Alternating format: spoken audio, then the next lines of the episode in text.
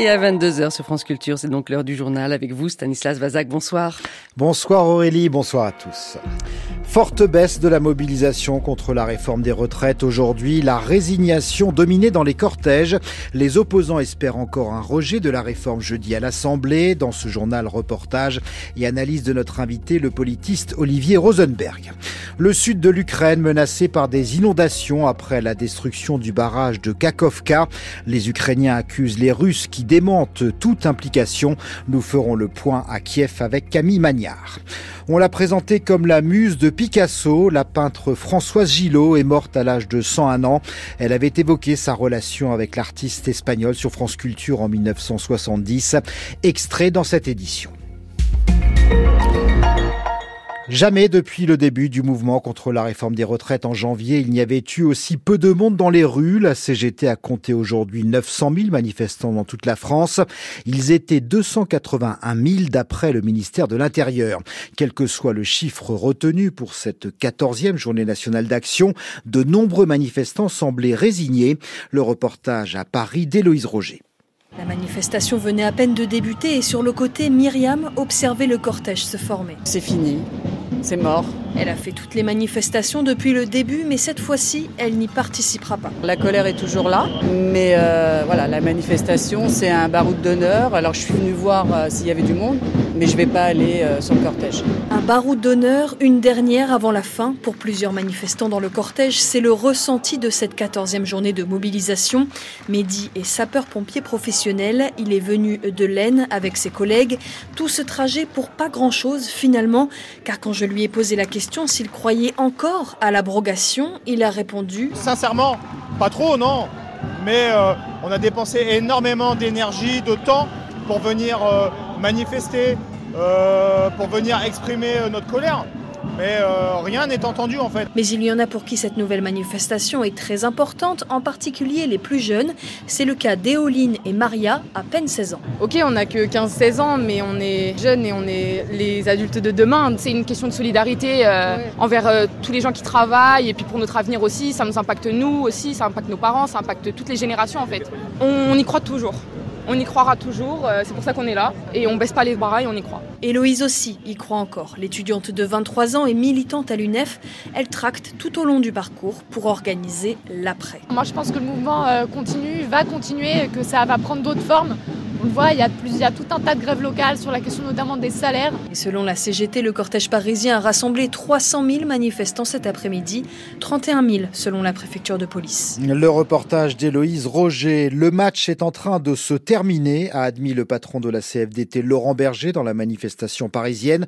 Mais il reste une échéance majeure pour les opposants à la réforme. Le texte du groupe Lyotte visant à abroger la retraite à 64 ans doit être examiné jeudi à l'Assemblée.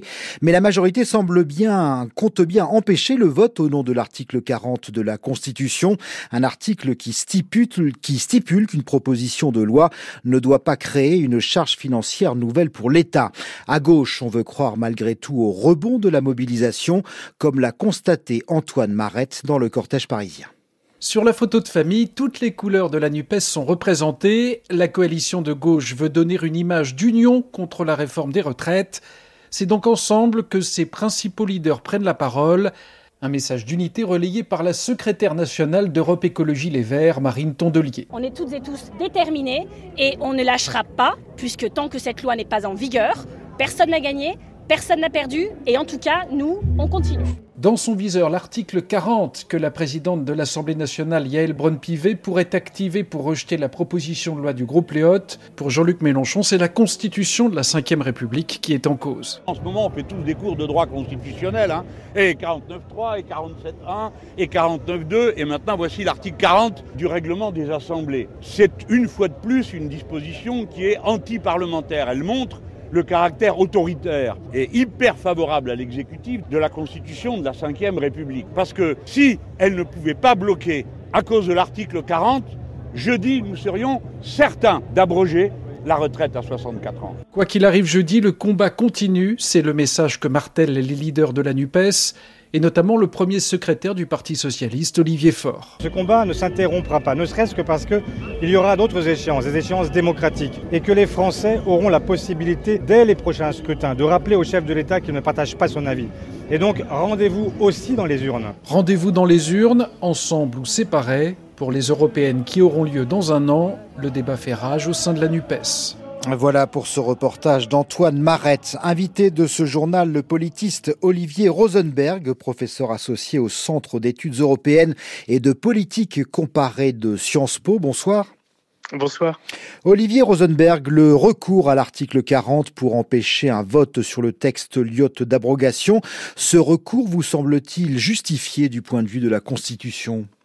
On a une Constitution qui, depuis euh, le début, hein, depuis 1958, interdit aux, députés de, par amendement d'augmenter ou de diminuer les, recettes, les, les dépenses publiques. Ils peuvent simplement valider des propositions qui leur sont faites par le gouvernement. Donc c'est une disposition qui a été adoptée à l'époque en vue de rationaliser les dépenses et de donner un rôle premier au, gouvernement.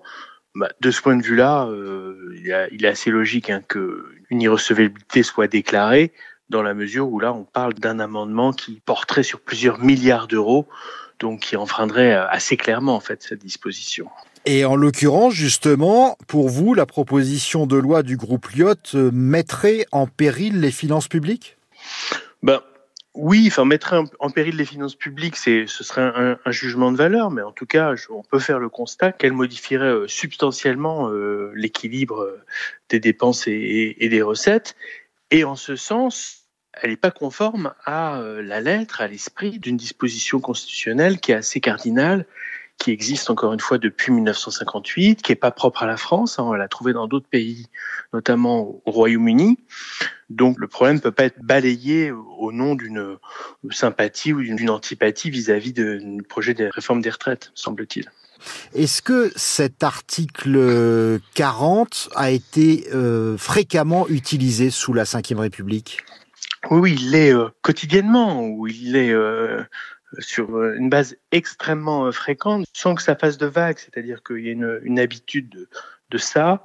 Le filtre est fait en fait par des fonctionnaires de la commission des finances de, de l'Assemblée, sous le visa, sous l'autorité du président de la commission des finances.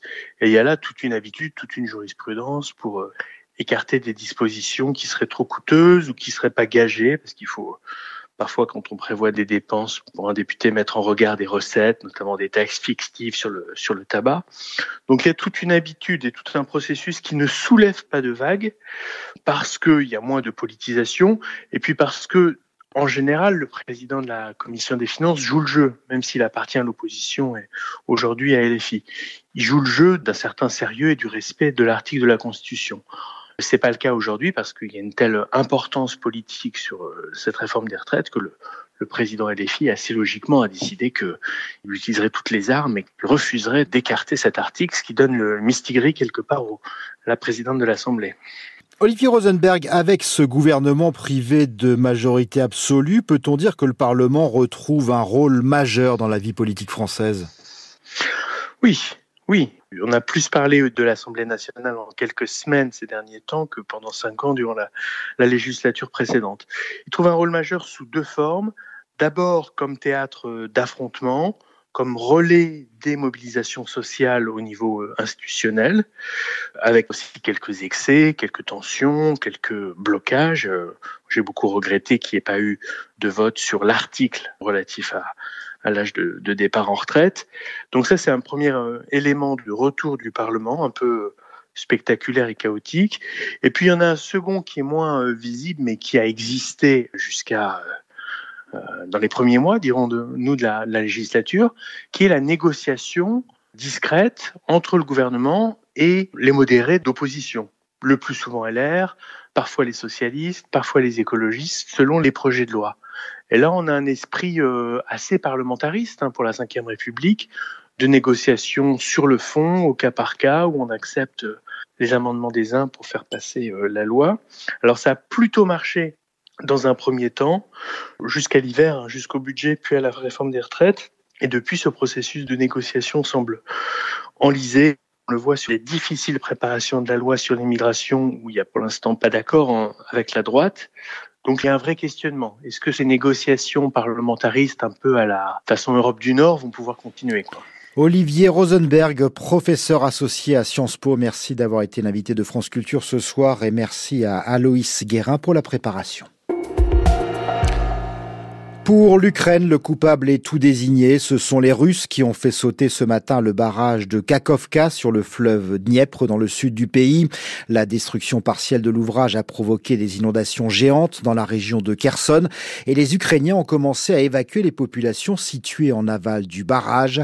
On fait le point avec notre correspondant à Kiev, Camille Magnard. Il serait jusqu'à 40 000 habitants menacés par les crues du fleuve qui est très largement sorti de son lit sous la pression des millions de mètres cubes d'eau libérés par la brèche dans le barrage. 17 000 personnes à évacuer selon le ministère de l'Intérieur ukrainien et des évacuations qui avancent doucement. Un dixième seulement de ces 17 000 sont ce soir à l'abri des crues. Il faut dire que des quartiers entiers ont été envahis par plusieurs dizaines de centimètres d'eau qui ne devraient pas se retirer avant plusieurs jours, le temps que le fleuve régule à nouveau son débit. Mais tout à l'heure, Volodymyr Zelensky alertait sur d'autres conséquences très graves de la destruction du barrage de Karovka. Le réservoir du barrage était la source d'eau potable de millions de personnes. Et ces populations, désormais, ne reçoivent plus d'eau que par camion-citerne. Le réservoir alimentait en eau l'agriculture de toute la région, des exploitations très importantes qui se retrouvent aujourd'hui sans irrigation. La Russie a déclenché une arme de destruction environnementale massive en détruisant ce barrage. C'est un véritable écocide. Ces craintes de pénurie d'eau sont particulièrement fortes autour de la péninsule de Crimée, annexée par les Russes depuis 2014, mais les autorités pro-russes sur place font savoir qu'il n'y a, selon elles, aucun risque que la péninsule et ses habitants ne manquent d'eau potable pour le moment. Camille Magnard, correspondant de France Culture en Ukraine. Selon Washington, la destruction partielle du barrage de Kakovka a certainement fait de nombreux morts, affirme ce soir John Kirby, l'un des porte-parole de la Maison Blanche. Pour l'instant, les Ukrainiens n'ont pas évoqué d'éventuelles victimes des inondations. Par ailleurs, les États-Unis redoutent un impact dévastateur pour la sécurité énergétique de l'Ukraine. Elle fut la compagne de Pablo Picasso de 1944 à 1953. La peintre et écrivaine Françoise Gillot est morte à l'âge de 101 ans, souvent décrite comme la muse de Picasso. Elle fut aussi celle qui osa lui dire non pour finalement le quitter. En 1970 sur France Culture, Françoise Gillot avait évoqué sa relation au peintre espagnol à travers la perception qu'en avait un autre peintre de Stahl. J'ai donc rencontré euh, de Stahl et nous avons au début euh, parlé, et au fond, euh, euh, nos idées sur la peinture à cette époque-là étaient assez proches, donc tout semblait aller pour le mieux. Et puis à un moment donné, il m'a dit, oui, mais on m'a dit que vous allez de temps en temps le matin voir Picasso à son atelier. J'ai dit, oui, c'est exact. Vous étiez attiré par la peinture de Picasso. C'est cela, oui. Et en somme, justement, je pensais que je ne pouvais qu'apprendre en allant chez lui et que c'était même un grand privilège de pouvoir le faire. Et alors, il m'a répondu, oui, mais si vous allez euh, chez Picasso, euh, vous serez complètement détruite. C'est quelque chose qui va vous détruire complètement et je ne peux pas avoir dans mon groupe quelqu'un qui est si proche de Picasso. Alors j'ai dit, mais je ne comprends pas du tout puisque vous-même, vous allez bien chez Braque tous les matins. Alors, il n'a pas été très content de cette réflexion parce qu'il était déjà très chef de file, tout en ayant simplement 10 ans de plus que nous. Et il a dit, mais ce n'est pas du tout la même chose parce que justement, euh, Braque est un homme, si vous voulez, qui est extrêmement objectif et qui ne, et qui ne nous prend en main que sur un plan strictement pictural et qui, ne, qui n'essaye pas de changer nos personnalités. Bien, je crois qu'il avait dans une certaine mesure euh, raison puisqu'il pensait que euh, ce que Picasso voulait, c'était essentiellement transformer un être n'est-ce pas? Et pas seulement euh, donner des conseils à un jeune peintre. Mm. Et dans un certain sens, il a peut-être eu raison, et dans un autre sens, je pense qu'il y a aussi une alchimie qui s'est produite de cette manière qui ne pouvait se produire d'aucune autre manière. Voilà la peintre Françoise Gillot dont on a appris la disparition aujourd'hui à l'âge de 101 ans. C'était un extrait de l'émission La boîte de Pandore diffusée sur France Culture en 1970. Françoise Gillot répondait à Jean-François Noël, une archive à retrouver d'ores et déjà en intégralité sur franceculture.fr. On termine ce journal avec le temps. Demain, le risque orageux se limitera au sud-est, au sud-ouest un ciel voilé avec de rares ondées sur les Pyrénées. Au nord, le soleil s'impose avec quelques nuages bourgeonnants près des frontières de l'Est. Les températures minimales iront de 11 à 19 degrés du nord au sud. L'après-midi, il fera chaud sur le pays, entre 26 et 32 degrés. C'est la fin de ce journal préparé ce soir avec Martin Descloseaux à la technique Antoine Tropé.